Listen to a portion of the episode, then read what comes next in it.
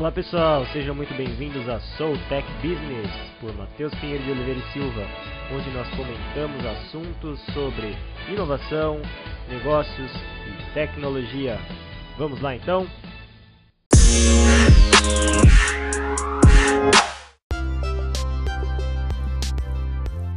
A todos que estão conosco e que viram aqui nos acompanhar. Hoje o convidado especial é Lui Yaroshevsky. Ele possui um background em design de moda, com mais de 10 anos de experiência nos mais diversos aspectos da indústria. Fundou a sua marca Yaroshevsky, que, que leva o seu sobrenome, em 2013 e apresentou coleções nas, nas semanas de moda de Viena, Vancouver e São Paulo. Atualmente está comprometido com transformação digital é, da indústria da moda, atuando como embaixador de inovação e moda 3D na The Digit, onde atua como consultor de transformação digital. É, transformação digital 3D para as maiores marcas de luxo do mundo. Lu, eu falei certo aí o seu sobrenome e a, e a branding, tá correto? É isso aí, perfeito. Então vamos é, lá. Yaroshevsky, é, mesmo, a empresa é a Digit. Digit, perfeito.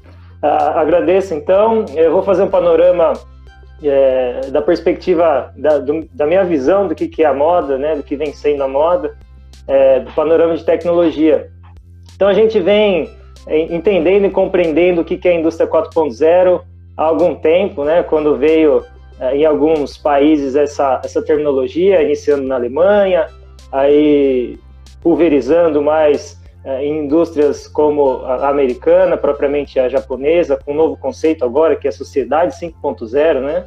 Mas eu, eu, queria trazer aqui alguns conceitos e, e, algumas ações focadas no fashion, né? No retail, principalmente, que é uma, uma startup que, que me impacta e sempre trago esse case, que é a Silbo, que é um, um braço robô, um braço automatizado que otimiza as produções da, das linhas aí de, de fast fashion e otimiza a, a, produção em larga escala e, e também a, a, empresa Lululemon, que recentemente comprou uh, um hardware, um espelho, né? uma, uma startup chamada Mirror, que é um espelho que projeta aí lições de, é, de, de, esportes, né? para as pessoas ficarem mais com uma saúde mais, mais eficaz é, por meio, meio bilhão de dólares, né? 500 milhões de dólares.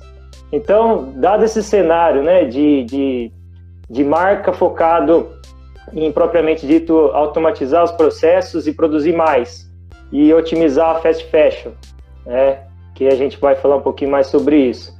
E dado a possibilidade de empresas fazerem todo o acompanhamento e o tracking das pessoas através de inteligência artificial e IoT, internet das coisas, é, que também vamos falar um pouco sobre isso.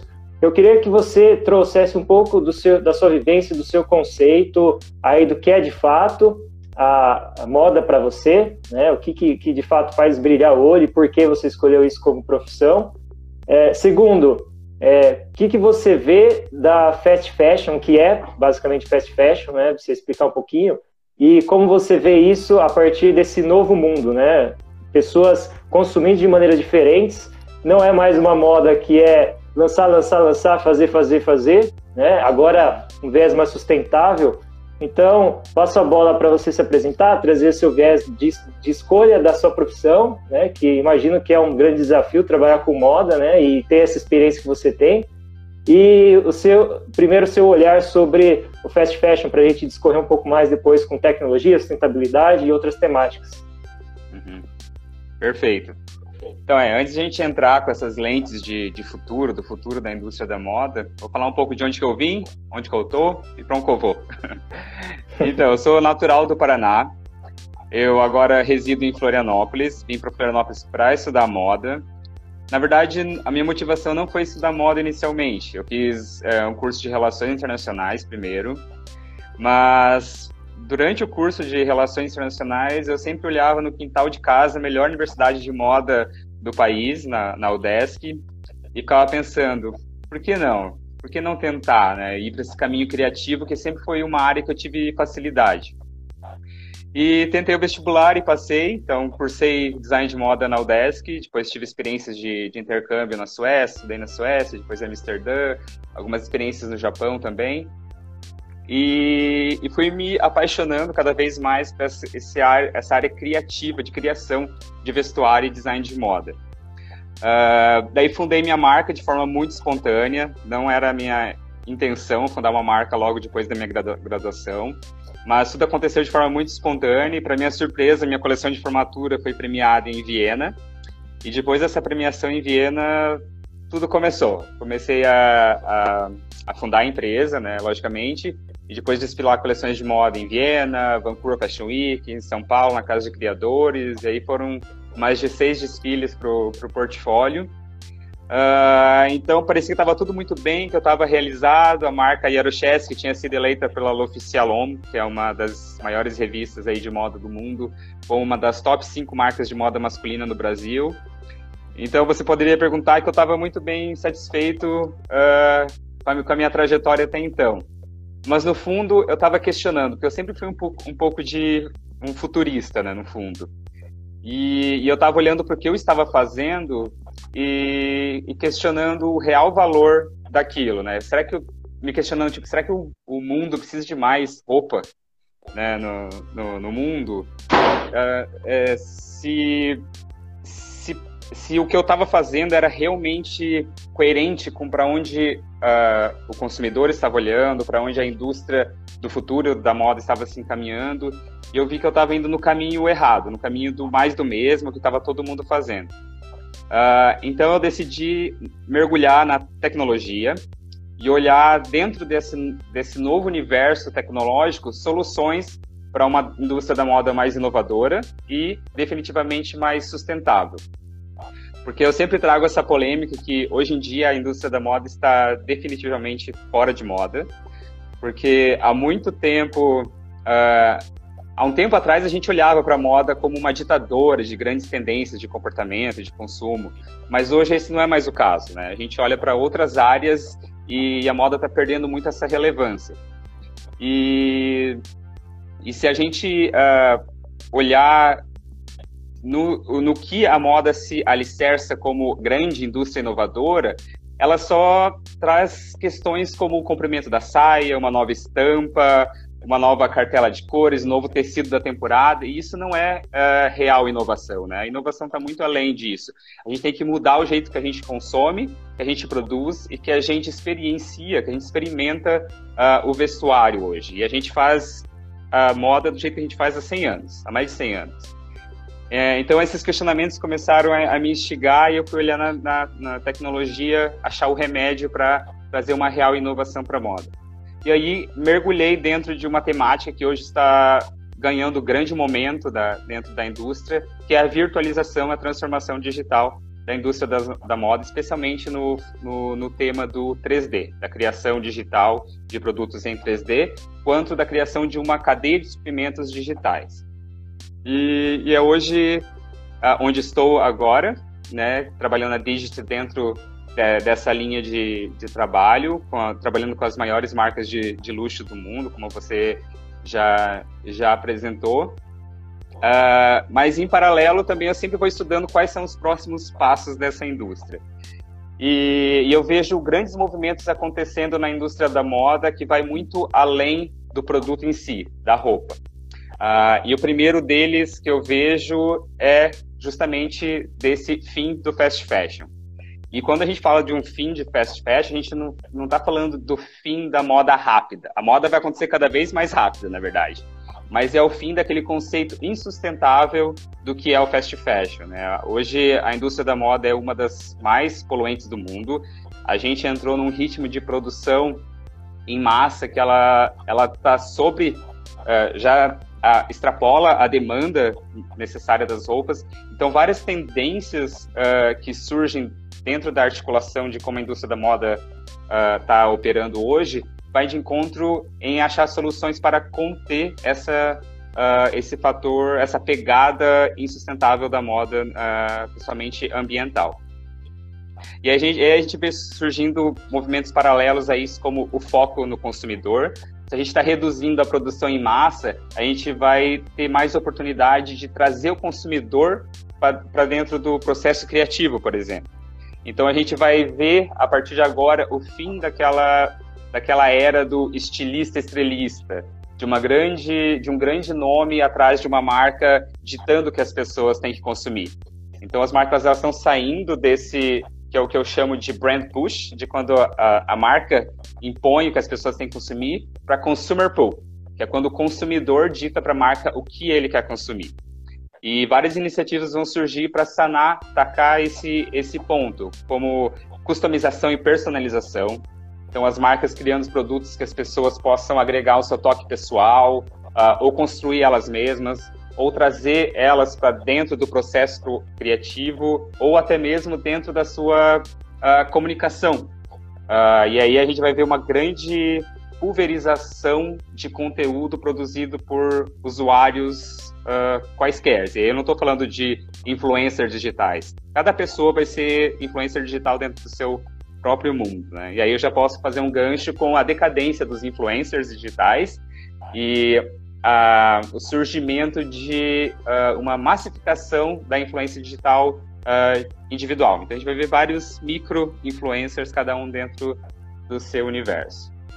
é legal, né? Essa questão, queria puxar só para a gente dialogar em relação uhum. à personalização, né? Então, acho que com a tecnologia se expandindo e escalando cada vez mais, a gente vê, por exemplo, é, a possibilidade de pessoas utilizando tecidos que, que, que têm tecnologia e alterando a cor das roupas, né? No futuro próximo, claro, né? É. Não é escalável ainda, mas como a gente está falando e dialogando sobre isso, que num apertar de um botão você tem ainda já esse esse modelo de negócio já está sendo praticado lá fora.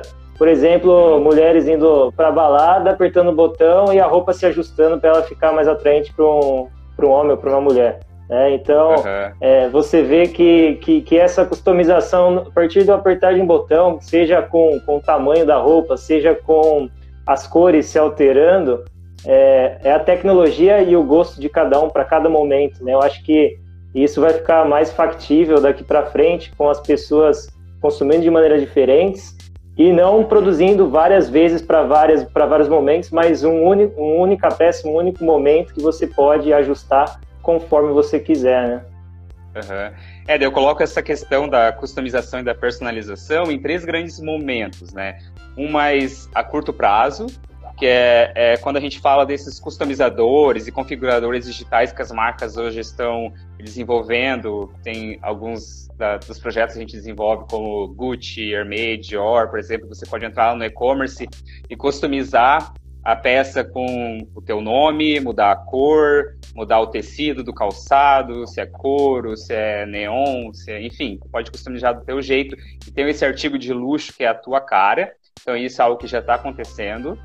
Uh, num segundo momento, é essa questão dos wearables, então é justamente a gente ter, a gente tem algum tipo de necessidade que é muito própria.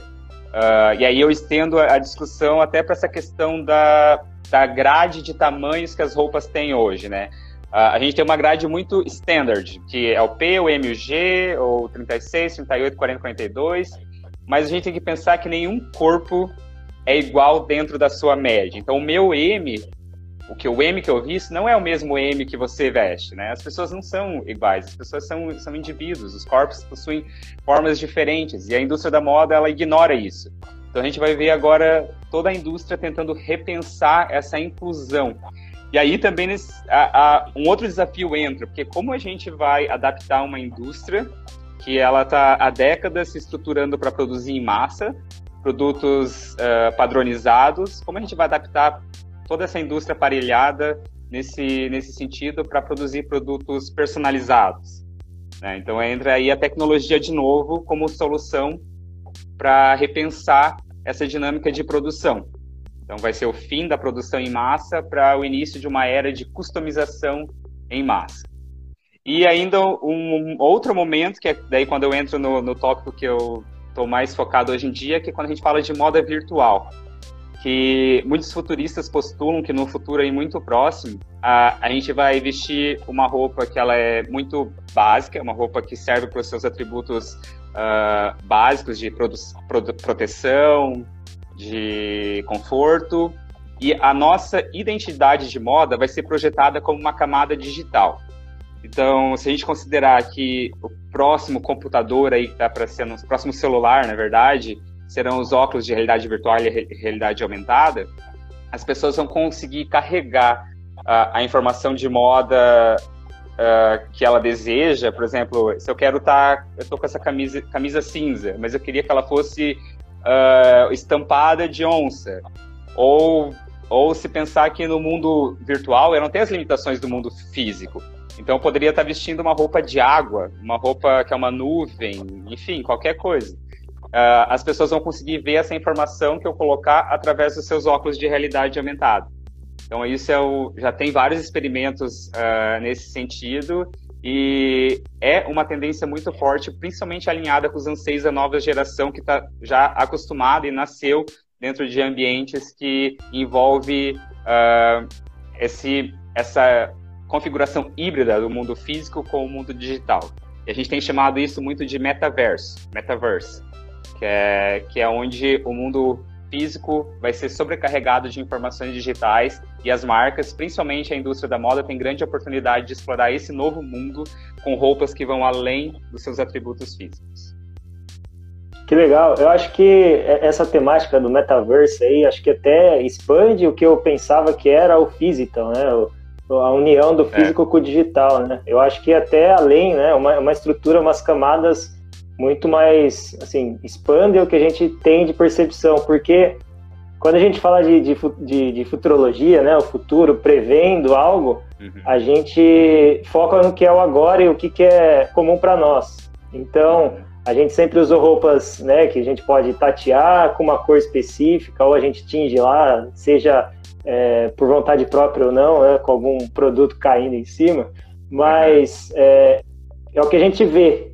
Agora, quando a gente coloca isso a nível futuro, que já acontece, mas muitas pessoas se questionam, né? Mas isso é impossível acontecer. Mas já está acontecendo, e é legal a gente falar aqui e questionar isso, porque já existe, é mais questão de escalar, né? E, e diminuir o preço, obviamente, da tecnologia, uhum. com, as, com 5G e com blockchain, com outras tecnologias que já estão ganhando corpo no momento atual, acho que isso vai ficar muito mais efetivo e eficaz né, principalmente com os dados gerados, porque os wearables, os IoTs, né, a internet das coisas, tudo será conectado. Então, quando a gente fala isso, é realmente a roupa está conectada com o seu celular, você num toque você consegue personalizar e fazer o que você desejar com a sua roupa. Já existe isso, por exemplo, e é legal pontuar, é, no, nos departamentos é, de, de, defesa, principalmente americano, israelense, eles já projetam isso, essas roupas especiais para as Forças Armadas, então é mais um olhar de um contexto para, para digamos, benéfico, né? um contexto mais em escala para o próprio consumidor, que isso já existe e já é feito. Né? Então, você vê as roupas, por exemplo, é, é, um, é um case recente, é legal a gente falar, é, do que, que o Elon Musk, com a SpaceX enviando o, o, o pessoal lá para para base no espaço, fez com as roupas, né, que se adaptavam ao corpo e chamou o, a pessoa que fez o design da, da, das roupas da, da Marvel, né, dos filmes da Marvel, dos Avengers. É, então, acho que é mais disso mesmo, né, os, as nanotecnologias, os tecidos e tudo que for incorporado a ele, até a linha de produção, vai estar conectado nessa nuvem, vai ser geração de dados a todo instante. E acho que essa quebra de paradigma nossa do agora eu acho que a gente tem que se questionar e cada vez mais pensar no futuro, né, Luiz? É, é a indústria da moda ela tem um, um costume de olhar uh, as, as grandes tendências tecnológicas de forma muito arcaica, porque tudo vai parecer ficção científica, mas a gente tem que ter ciência de que não, não é ficção científica. Pode parecer, mas não é. E já tem muita coisa acontecendo e, e não, não é nada para um futuro muito distante.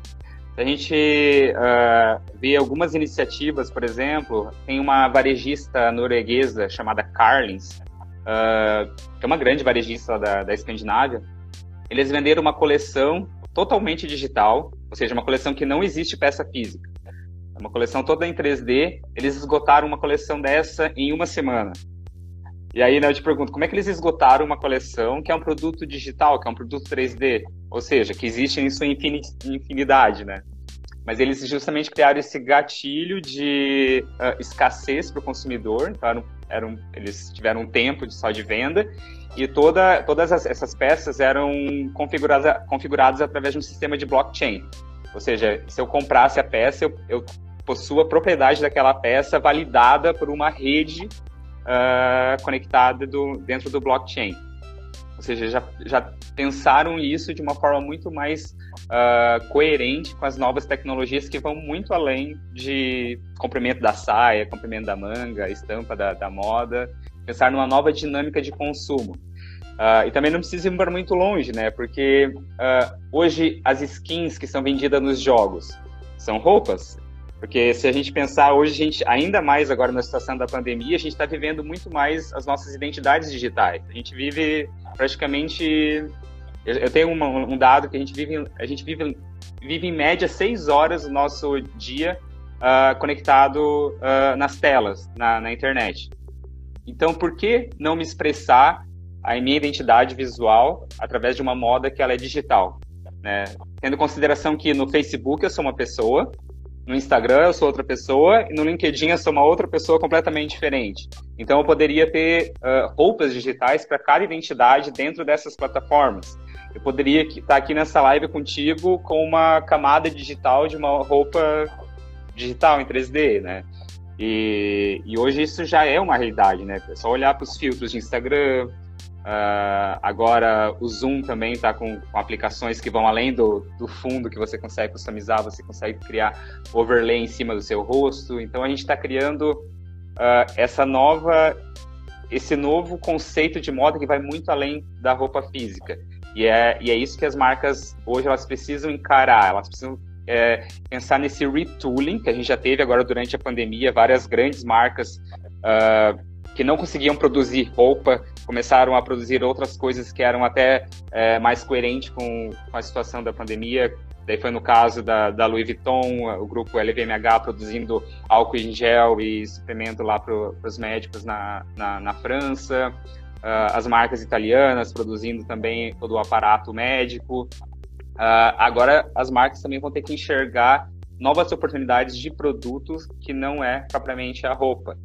E, e, já tem marcas embarcando nessa onda, e marcas tradicionais, como a Louis Vuitton criando coleção para o jogo League of Legends.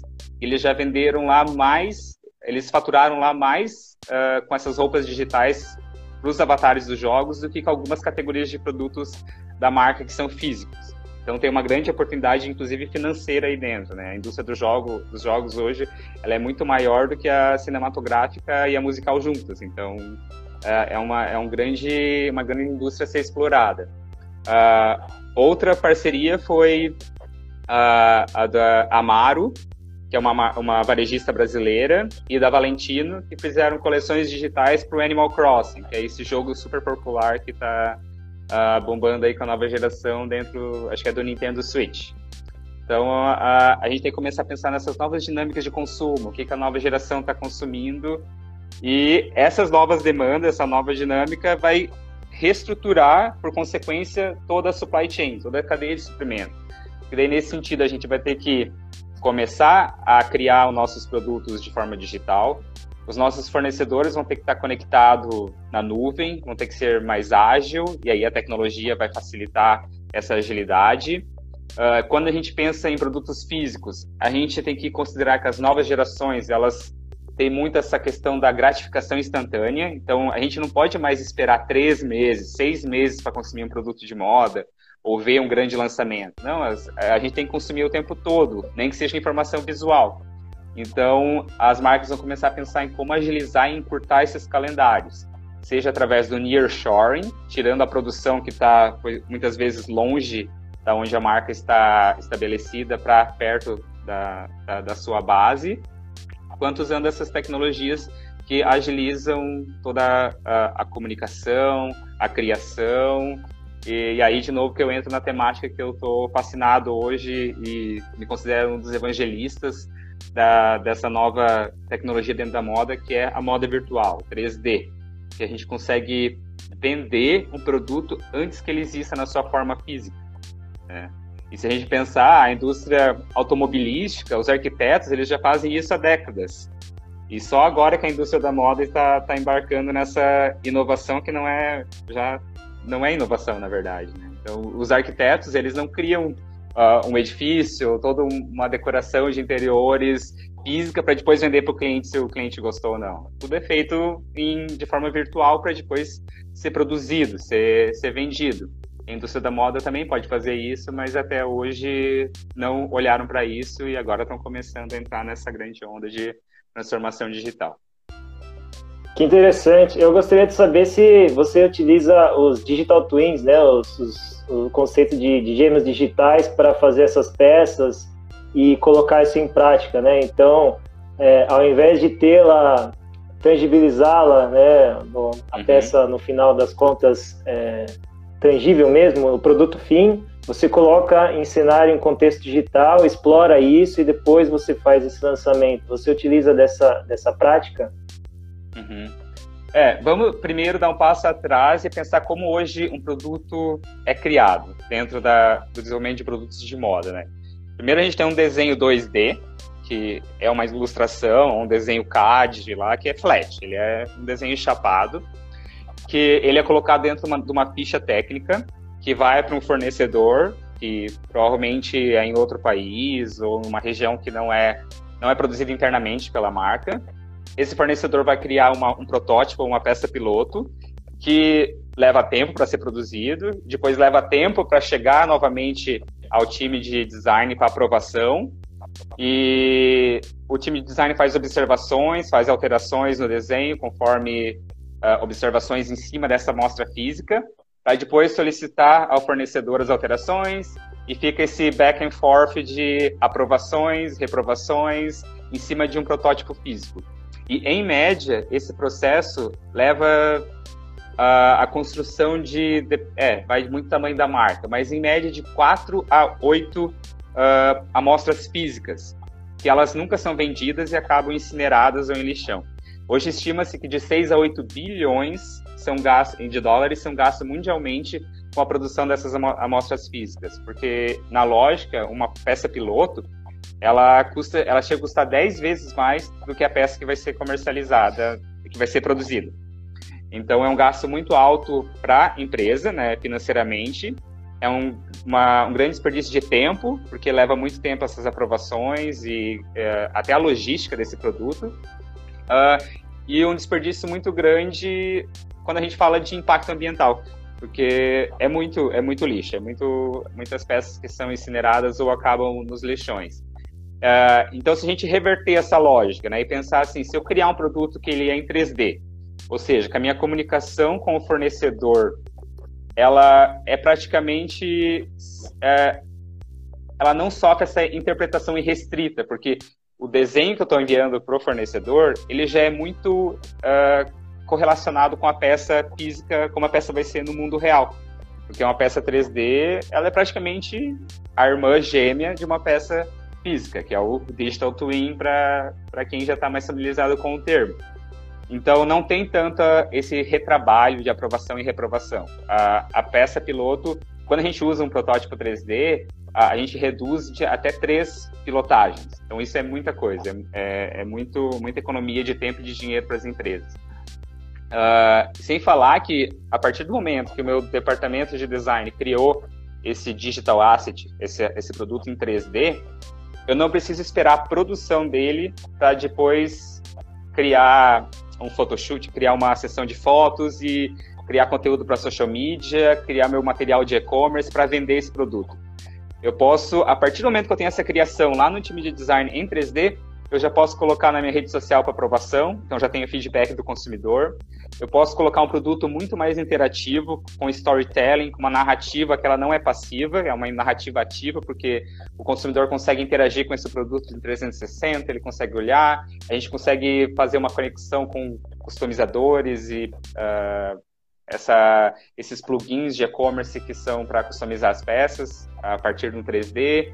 Uh, eu consigo vender no atacado, eu posso colocar isso num showroom digital, onde todos os meus compradores, e aí eles podem estar no mundo todo, eles não precisam viajar até o meu showroom para fazer os pedidos, eles podem comprar diretamente num showroom virtual, olhando as minhas peças em 3D e fazer a compra. E a partir que eu tenho essa venda, eu posso solicitar a produção. Ou seja, eu fiz todo, eu encurtei todo um processo, eu criei meu produto e vendi antes mesmo de produzir. Então, eu consigo colocar meu produto no mercado de forma muito mais rápida, sem ter nenhuma uh, peça física ainda em questão. Então, é, esse é um dos grandes benefícios que hoje a indústria da moda está olhando para o digital twin de produtos de vestuário. E você vê essa indústria de fato aplicando isso ou você vê poucos players ainda investindo nisso? Porque uma coisa é a gente vê na prática a tendência e o que acontece comprovadamente, mas a outra é a mudança de mentalidade de cultura, né? Acredito que tenha muitas barreiras aí, de fato, na aplicabilidade disso, apesar das eficácias que, que são comprovadas já, né? Sim, é, sem dúvida. E o processo ele é muito longo. Então, quando eu, eu olho para o Brasil, né, que é de onde eu saí, que agora a empresa que eu trabalho ela é europeia, a gente trabalha com as marcas de luxo de lá. No Brasil, olhando para o cenário onde eu estou inserido até hoje, isso é ínfimo, isso não acontece. A gente não, na indústria de moda brasileira, o 3D ainda é inexplorado. Mas, olhando para grandes marcas, grandes players de moda internacionais, eles já têm isso praticamente de forma é, implementado de forma integral. A, a PVH, que é um grande grupo de moda, um dos maiores do mundo, que é detentora da marca Tommy Hilfiger, Calvin Klein, eles anunciaram que até o ano que vem, até 2021, eles vão ter todo o processo de criação uh, da cadeia de suprimento e do varejo, da venda tanto no atacado quanto no varejo, digitalizada através de tecnologias de, integradas de 3D. Então eles, mas eles, a Hugo Boss também, a Adidas já tem um departamento de 3D muito avançado. As marcas de luxo, elas estão começando agora, uh, mas ainda com foco muito pontual uh, no varejo, é, no digital selling, que a gente fala, ou seja, elas criam todo o, pro o, processo de forma ainda meio que tradicional, e depois que elas têm o produto físico, elas criam uma experiência virtual uh, usando 3D. E aí eu já não vejo muito benefício, porque o, o real valor de uma transformação digital completa é, acontece quando tu implementa ela de forma completa, de ponta a ponta, desde a concepção da ideia até o produto final.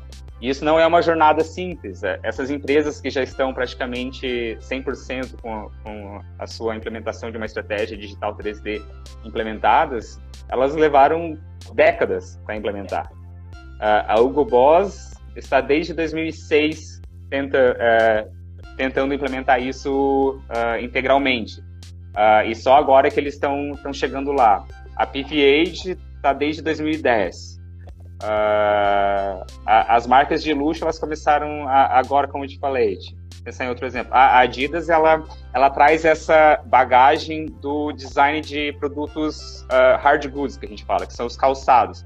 E os calçados eles são feitos por geralmente designers industriais que já têm o conhecimento das tecnologias 3D. 3D. Então isso já trouxe um mindset virtual para dentro da marca. Então eles estão conseguindo replicar com mais agilidade dentro dos outros processos quando a gente fala de, de vestuário. Mas é, é um processo trabalhoso e, um, e um dos grandes, uma das grandes motivações para essa dificuldade que as empresas têm é que a tecnologia ela evolui de, de forma muito rápida e exponencial. Uh, há dois anos atrás, para criar um render em 3D de vestuário, uh, era muito difícil. Porque quando a gente cria um sapato, uma bolsa, um objeto que é sólido, é simples. Né? A gente tem ali a, as físicas deles, a, a textura, que é, é, fácil de simular. Agora, quando a gente fala de vestuário, é complexo porque envolve caimento de tecido, o touch and feel, que é, o, é o, uh, aquela impressão do toque que uh, o produto precisa dar como se ele fosse e extrapola uh, os materiais que são sólidos. Uh, e sem falar de caimento e vestibilidade, que é muito importante quando a gente fala de roupa. E, e há, há, alguns anos atrás, isso ainda era, era muito arcaico dentro das soluções 3D.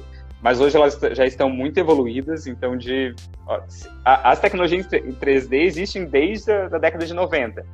Mas agora, nesses últimos anos, é que elas estão evoluindo de forma cada vez mais rápida, mais exponencial. Então, hoje elas estão muito e a gente consegue criar produtos que vendem muito mais, ou produtos digitais 3D que vendem muito mais do que suas versões físicas, que é um caso que depois vocês podem ver no Instagram da Digit, que é de, um, de uma bomber que a gente fez da Louis Vuitton, que as pessoas amaram, acharam fascinante a animação que envolveu ali a construção da jaqueta, que foi toda feita em 3D, que seria impraticável fazer nela com, com a peça física. Né?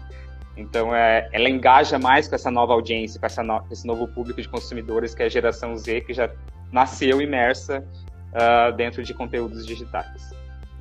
Mas acho que é, é questionar também a, a, própria cultura da empresa, né, da indústria mesmo, que, como você disse, é, tem bases muito tradicionalistas e, e muito é, fixa no que foi né, e no que é. Uhum. Agora, quem se questiona no que será e no que está sendo é quem faz a diferença. Então, flexibilizando, como você citou muito bem, as linhas de produção para produtos que são demandados no, no, atual momento, né, como álcool gel, como é, máscaras de proteção, ou até mesmo fazendo esse investimento maciço em tecnologia, mas a, a longo prazo, né, só que colhendo esses frutos com feedbacks constantes, terão resultados, sem dúvida nenhuma, é, em escala, assim, acho que muito exponencial, porque se você coloca aquilo digital e com consum consumidor moderno, geração Z, geração alfa, que vê o mundo de uma maneira diferente, é, acho que esses players que, que encontrarem aí um nicho específico para otimizar seus fluxos de produção e venda serão os que farão a diferença, né? E acho que engaja muito também uma questão que, que é um tópico para a gente discutir aqui nos momentos finais, que é a sustentabilidade. Né? A nanotecnologia ou materiais sendo produzidos em, em diferentes compostos permitem com que, com que nós tenhamos ah, roupas e, e, objetos de diversos ah, espécies, né? de, de diversos ah, tecidos ou, ou diversas composições. Eu gostaria que você nos desse aí algum exemplo que você tenha visto da indústria da moda e indústria fashion em relação a isso. O que eu gosto de pontuar, pelo menos na sustentabilidade, foi o projeto da Nike, né, que vendeu aí uh, números expressivos de um tênis totalmente é, feito de polímeros coletados do, dos oceanos, né, de, de, de garrafas PET, de plásticos coletados dos oceanos, e criaram todo um nicho e um propósito focado nisso, né? a marca está sendo benéfica.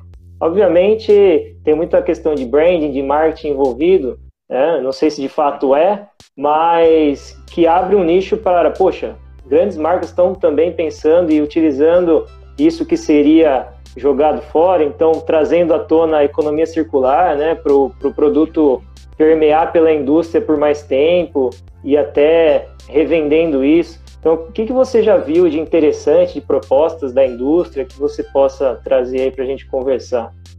Uhum. É, então, quando a gente fala uh, de sustentabilidade na indústria da moda, a gente tem que observar que ela acontece em várias camadas.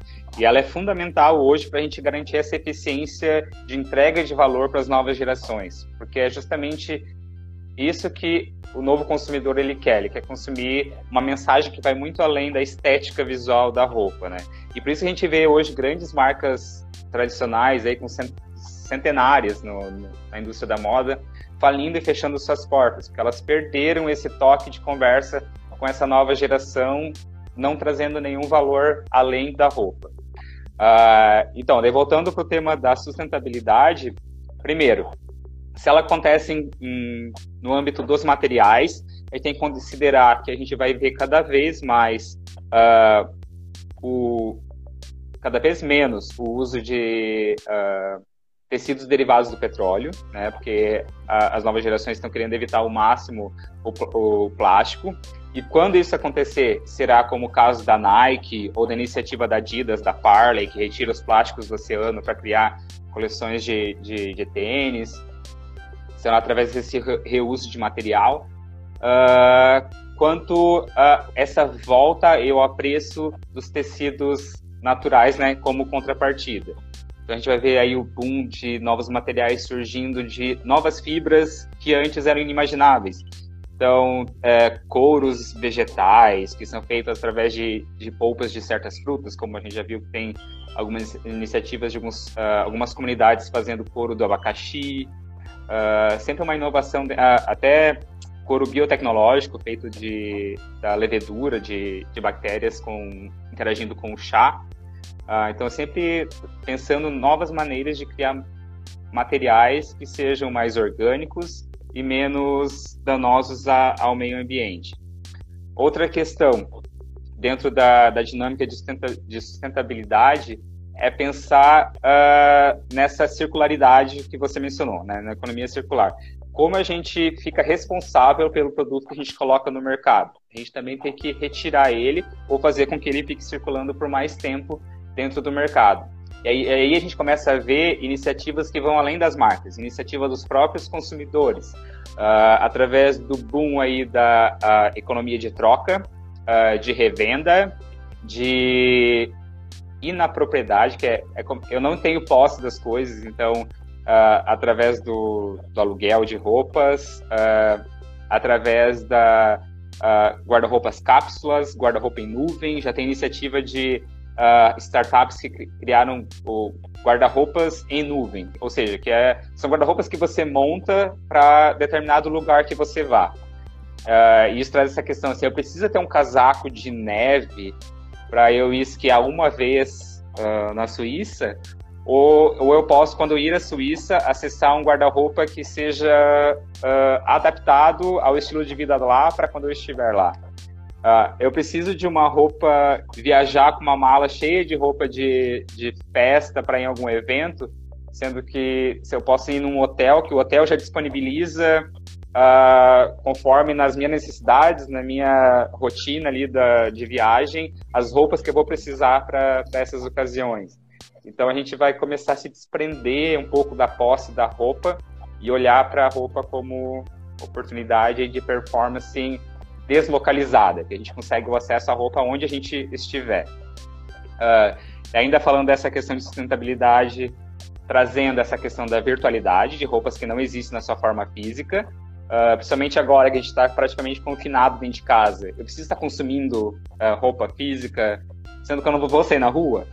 Então as pessoas vão começar a consumir roupas que não têm impacto nenhum para o ambiente, porque são roupas que só existem na sua forma, na sua forma virtual. E parece ficção científica falar isso, mas em 2018, uh, ah, um estúdio holandês chamado The Fabricant vendeu um vestido digital, que só existe na sua forma virtual, por 9.800 dólares. Então é, é um absurdo se pensar que alguém pagou esse valor para um vestido mas, mas é essa, essa lógica. Até combate um pouco essa lógica dos influencers e do look do dia, né? Dessa lógica do look do dia, que as, as pessoas compram roupas, tiram a foto para rede social e depois descartam a roupa, não usam mais. Então, essa roupa que eu vou criar um conteúdo que ele é digital, ela precisa existir na forma física. Eu não posso me vestir digitalmente dessas plataformas digitais e usar realmente roupas com valor e roupa uh, feita de forma mais artesanal, feita com material sustentável, feito por marcas locais e por uh, gente local da, uh, da, da, nossa proximidade. É, usar essas roupas no mundo físico e deixar as roupas no mundo virtual sendo consumidas de forma totalmente virtual. Então, são essas novas dinâmicas que também colaboram para um mercado de moda mais, e uma indústria de moda uh, mais sustentável. Uh, e um, um pouco eu já falei, mas essa questão da revenda vai estar muito em alta agora. Então, uh, muitas pessoas estão adquirindo hoje produtos de moda como investimento. E aí a gente abre os olhos para o grande mercado de luxo. E eu posso trazer o case do, da parceria que a Nike fez com a Dior. Uh, foi esse mês ainda, que eles lançaram uma colaboração de um tênis, uh, né, da Air Jordan com a Dior, e fizeram só 5 mil pares, que se esgotaram no mesmo dia de, de lançamento. Uh, e foi por um preço, acho que de 2.300 dólares, o preço da, da, da, venda desse calçado. E as pessoas que compraram agora estão revendendo esses tênis por valores que chegam a 12 mil dólares. Então as pessoas estão comprando itens uh, ah, para fazer essa revenda e ganhar em cima. Isso já acontece há um bom tempo aí dentro, das, dentro dos círculos de, de luxo aí, da burguesia com, com as bolsas das grandes marcas, e agora se expandindo para itens mais ordinários como os tênis, né? Que, que é uma grande tendência. Ou seja, ou seja não, vão, não vão mais investir em ações, vão investir em, em roupas, em objetos de luxo. É, não, e, e, se a gente pensa, se a gente olhar o, o, os cases de maiores, de maior sucesso de e-commerce, são os e-commerces que vendem produtos de segunda mão. Tem um que é muito famoso, que, que ganhou muito investimento esse ano, que chama Graylet, que é onde as pessoas vendem produtos, esses produtos usados. Só que tu vai lá esperando comprar um produto de segunda mão por um preço mais barato, mas é, se engana, porque os produtos lá são absurdamente caros, que é, são produtos que ganham valor conforme uh, o tempo. Então são produtos ou que sejam são edição limitada, ou são artigos extremamente luxuosos, mas que as pessoas vendem e revendem no intuito de fazer esse tipo de, de investimento. Uh, um outro case, como solicitou ali para trazer exemplos, é um projeto chamado uh, Rent the Runway, porque é uma empresa americana, né, uma startup americana, um e-commerce que ficou super famoso. Até o ano passado estava saindo todas as mídias ainda de falando de indústria de moda e varejo, que é uma plataforma onde você consegue alugar essas roupas de desfile. Que geralmente elas são muito caras, são na maioria das vezes peças únicas, que você olha lá e pensa onde eu vou usar isso, né? essa, essa peça tão diferente, não tem nem ocasião. Uh, então já é um motivo para eu não comprar essa peça, eu, se eu não tenho lugar para usar, ou se eu vou usar apenas uma vez, eu não vou investir um valor tão absurdo em cima dessa peça. Então, essa startup teve a ideia de trazer essas peças de desfile para dentro da sua plataforma, dentro de um sistema de aluguel. Então, eles estão alugando lá peças que é praticamente o valor de uma peça hoje de um, de um item básico, assim, de, ah, por exemplo, um vestido da Valentino que custa uh, ah, 30 mil reais, eles alugam lá por 2 mil. Então, é, é a, oportunidade que as pessoas têm de ter acesso ao luxo sem ter posse do artigo de luxo. Então é outra questão também é, que toca dentro da, dessa questão de sustentabilidade. E outra ainda uh, é essa dinâmica de a gente trazer produtos que realmente as pessoas vão usar. Né? Então, uh, tem uma uh, empresa americana chamada Stitch, que eles trabalham com forma de um algoritmo que identifica todo o teu comportamento digital, teus gostos, em, quando a gente fala em termos de cores, tamanhos, estampas, e eles criam uma cesta de compras de roupas para você personalizada em cima do teu gosto.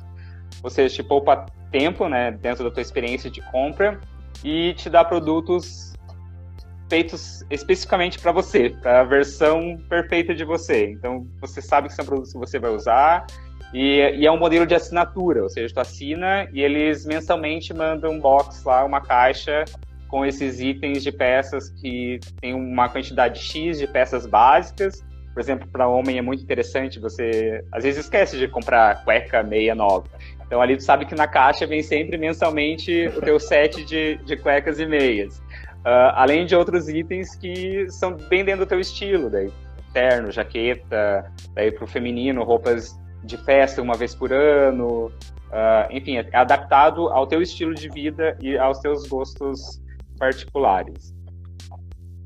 Legal. E a gente é pode estender a conversa da sustentabilidade né? para outros, é. outros âmbitos ainda. Essa questão do, do nearshoring, das empresas saindo somente da produção asiática, trazendo a, a produção para dentro da, da, dos seus países, onde a marca está estabelecida, e aí a gente vê incentivos de governo, como a União Europeia, incentivando as marcas lá a começarem a produzir em países europeus, então isso está fomentando bastante a economia local e dando uma, um, criando um cenário otimista, principalmente nesse período hoje que as marcas estão meio que com uma nuvem obscura na, na frente delas, assim. então elas estão enxergando nessas iniciativas que convergem com questões de sustentabilidade uma maneira de repensar toda a sua maneira de produzir, toda a sua cadeia de suprimento e novas possibilidades de produtos que vão além da roupa. É fantástico. Eu acho que essas observações, esses questionamentos devem ser feitos por nós consumidores e para quem obviamente produz e faz todo o processo de supply chain, né, de entrega e produção para que a gente tenha um, um mundo mais, né, digamos, é, verde e sustentável, porque de fato a gente já sabe que utilizamos muito mais do que podemos utilizar e o que o mundo pode. Então, acho que esses questionamentos que a gente falou aqui de, de consumo consciente e de utilização de tecnologias para diminuição é, de, de, de, impacto ambiental, principalmente, né? acho que, que é muito importante. Eu queria que você trouxesse para a gente, é, já chegando no, na etapa final da conversa, um, um um recap aí, um, um, sumarizar um pouco do que você pensa e, e dos prospectos aí que, que, virão em relação à pandemia. O que, que o Lui, como, como consumidor e como pesquisador e como pessoa que já está no mercado é, de moda há, há, muito tempo, o que, que você vê em relação à pandemia como um todo e as oportunidades é, daqui para frente? Uhum. É, então, uh, esse momento que a gente está passando de que, que a indústria da moda e todas as indústrias praticamente está chamando de crise, a indústria da moda especialmente tem que olhar para isso como um momento de oportunidade. A gente vinha fazendo moda é, de uma forma muito automática. A gente tinha dentro das empresas um time de inovação que estava olhando de forma pontual uma maneira de, de repensar toda a cadeia de suprimento, toda a cadeia de produção, até a questão da roupa em si de forma muito pontual. E agora a gente teve esse momento de que provou para gente que aquele sistema não funciona mais, que a partir de agora a dinâmica de consumo vai ser outra, as prioridades das pessoas serão outra, não, não vai ser a, a roupa em primeira instância. Então as marcas têm que olhar para tudo isso que, que a gente falou, de ter foco no consumidor, parar de empurrar, ditar o que as pessoas têm que comprar e realmente olhar o que as pessoas precisam. E aí vale olhar para dentro do teu contexto de público-alvo, dentro da tua localização geográfica, uh, dentro da tua situação sociopolítica, mas pensar em como entre, entregar produtos relevantes e com valor para o teu consumidor e principalmente para as novas gerações. Então é muito bom ficar de olho no que as novas gerações vão querer consumir. A gente está hoje muito preso dentro do que os boomers consomem, que é aquela moda que já está muito fora de moda, moda cafona. É a moda que ainda faz desfile de passarela, que hoje não faz sentido nenhum. A gente viajar até Nova York, viajar até Milão, viajar até Londres, Paris, para ficar lá sentado 20 minutos para assistir uma coleção, uma, um exército de modelos passando na nossa frente, vendo roupas que vão ser entregues no mercado só meses depois. Então, não tem lógica mais isso. A gente pode fazer uh, de uma forma muito mais coerente, usando as plataformas digitais, usando novos ambientes dentro dessa questão do metaverso, trazendo novas experiências que sejam narrativas, que não sejam passivas, e o consumidor apenas assista uh, aquela história, mas que ele participe, interage, de, desde de participação ativa dentro do processo de criação, até na interação com a marca como entidade em si, né? Uh, considerar que a gente vai ter definitivamente o fim do, do fast fashion. Aí a, as grandes, os grandes, grandes grupos de fast fashion foram os que mais tiveram perda uh, financeira com, a, com, toda essa pandemia. Uh, e não foi só algo catalisado pela pandemia em si, mas é algo que já vem de muito tempo da, das pessoas quererem algo que simplesmente seja mais correto para o nosso planeta. Então é algo que definitivamente uh, quem está nesse caminho precisa começar a repensar o que entregar de mais sustentável. Olhar aí nesse contexto também para customização e a personalização em massa, porque se a gente só diminuísse esse problema na indústria da moda, que é a overprodução, a superprodução, de produzir mais do que as pessoas consomem, a gente já daria um grande passo uh, diante da, da, da, sustentabilidade. Porque se a gente produzisse apenas o que vai ser consumido, a gente vai ter certeza que milhões de roupas não vão parar aí nos lixões ou incineradas uh, mundo afora. Uh, e ainda eu puxo novamente esse gancho para a moda virtual, que é minha paixão, eu posso falar horas sobre isso, das marcas pensarem como explorarem tanto a marca em si como seus produtos dentro de novos ambientes que não são apenas os ambientes físicos. E aí a gente pode olhar para várias outras marcas como inspiração, principalmente as marcas de luxo, aí, Burberry, uh, Diane Van Furstenberg, Gucci, Louis Vuitton, Dior, Saint Laurent, tudo que elas estão fazendo, fazendo para trazer essa experiência do físico para o digital e ainda assim trazer o digital para o ambiente físico. A gente fala muito que a, o ambiente do varejo físico vai morrer, mas eu acredito que não. Ele vai, na verdade, ficar cada vez mais interativo, mais dinâmico. A gente vai entrar em lojas que as vitrines vão se adaptar conforme uh, a minha presença ali dentro da loja. Então, eu vou olhar produtos que são já recomendações específicas para mim. Eu vou conseguir fazer uma compra dentro da loja uh, através de um holograma, de alguma interação com um objeto 3D e solicitar aquela compra para ser entrega, entregue na minha casa algumas horas depois. Então a gente vai ver que essa pandemia ela está só acelerando coisas que há muito tempo a moda já vinha necessitando e que agora vão definitivamente acontecer porque a gente está com tempo para isso, está todo mundo em casa Uh, a maioria das marcas, agora falando do, do, contexto que eu estou inserido das marcas europeias, elas não estão acessando os estúdios de criação, os designers não estão conseguindo criar nos ateliês, então eles estão tendo que criar dentro de casa. E qual é a ferramenta que eles têm? É o computador. Então a, é a criação digital que vai ser aí o grande próximo passo que está ganhando momento dentro da, da, da indústria da moda, que vai se desdobrar para todas essas novas possibilidades de digital avatars, de jogos, as marcas de moda entrando no ambiente de jogos, uh, realidade aumentada, realidade virtual, uh, customizadores para e-commerce, que as pessoas conseguem mudar as cores dos, dos, produtos antes de fazer a compra. Enfim, são várias mudanças. Fantástico. E, e o, o que eu sempre falo é que a gente não pode olhar para o futuro com lentes de pessimismo. A gente tem que olhar sempre uh, o futuro como um mar de possibilidades e tirar um pouco do olhar pro, de dentro desse mundo nosso, que no caso é a indústria da moda, e olhar para fora, para as outras indústrias, como elas estão se acelerando, quais são os temas que estão uh, em voga, né? Digita de, é, transformação digital é um termo que está na, mo tá na moda uh, nos outros ramos, nos outros segmentos há muito tempo. E a indústria da moda sempre olhou para a transformação digital como uma iniciativa, que foi e-commerce. E agora a gente tem que ampliar esse olhar, né? olhar, se, se inspirar e trazer realmente uh, inovação que vá além do comprimento de uma saia. Fantástico, obrigado aí, foi uma grande, uma grande aula, né? esse diálogo. É, como que o pessoal te, te conecta aí, sabe suas redes sociais que você mais usa? Deixa aí, por favor. É, pode conectar via LinkedIn. Estou sempre online lá compartilhando bastante conteúdo dentro desses tópicos de transformação digital, indústria da moda, sustentabilidade. Uh, uh, dentro do LinkedIn, Instagram também, tanto pessoal quanto o da Digit.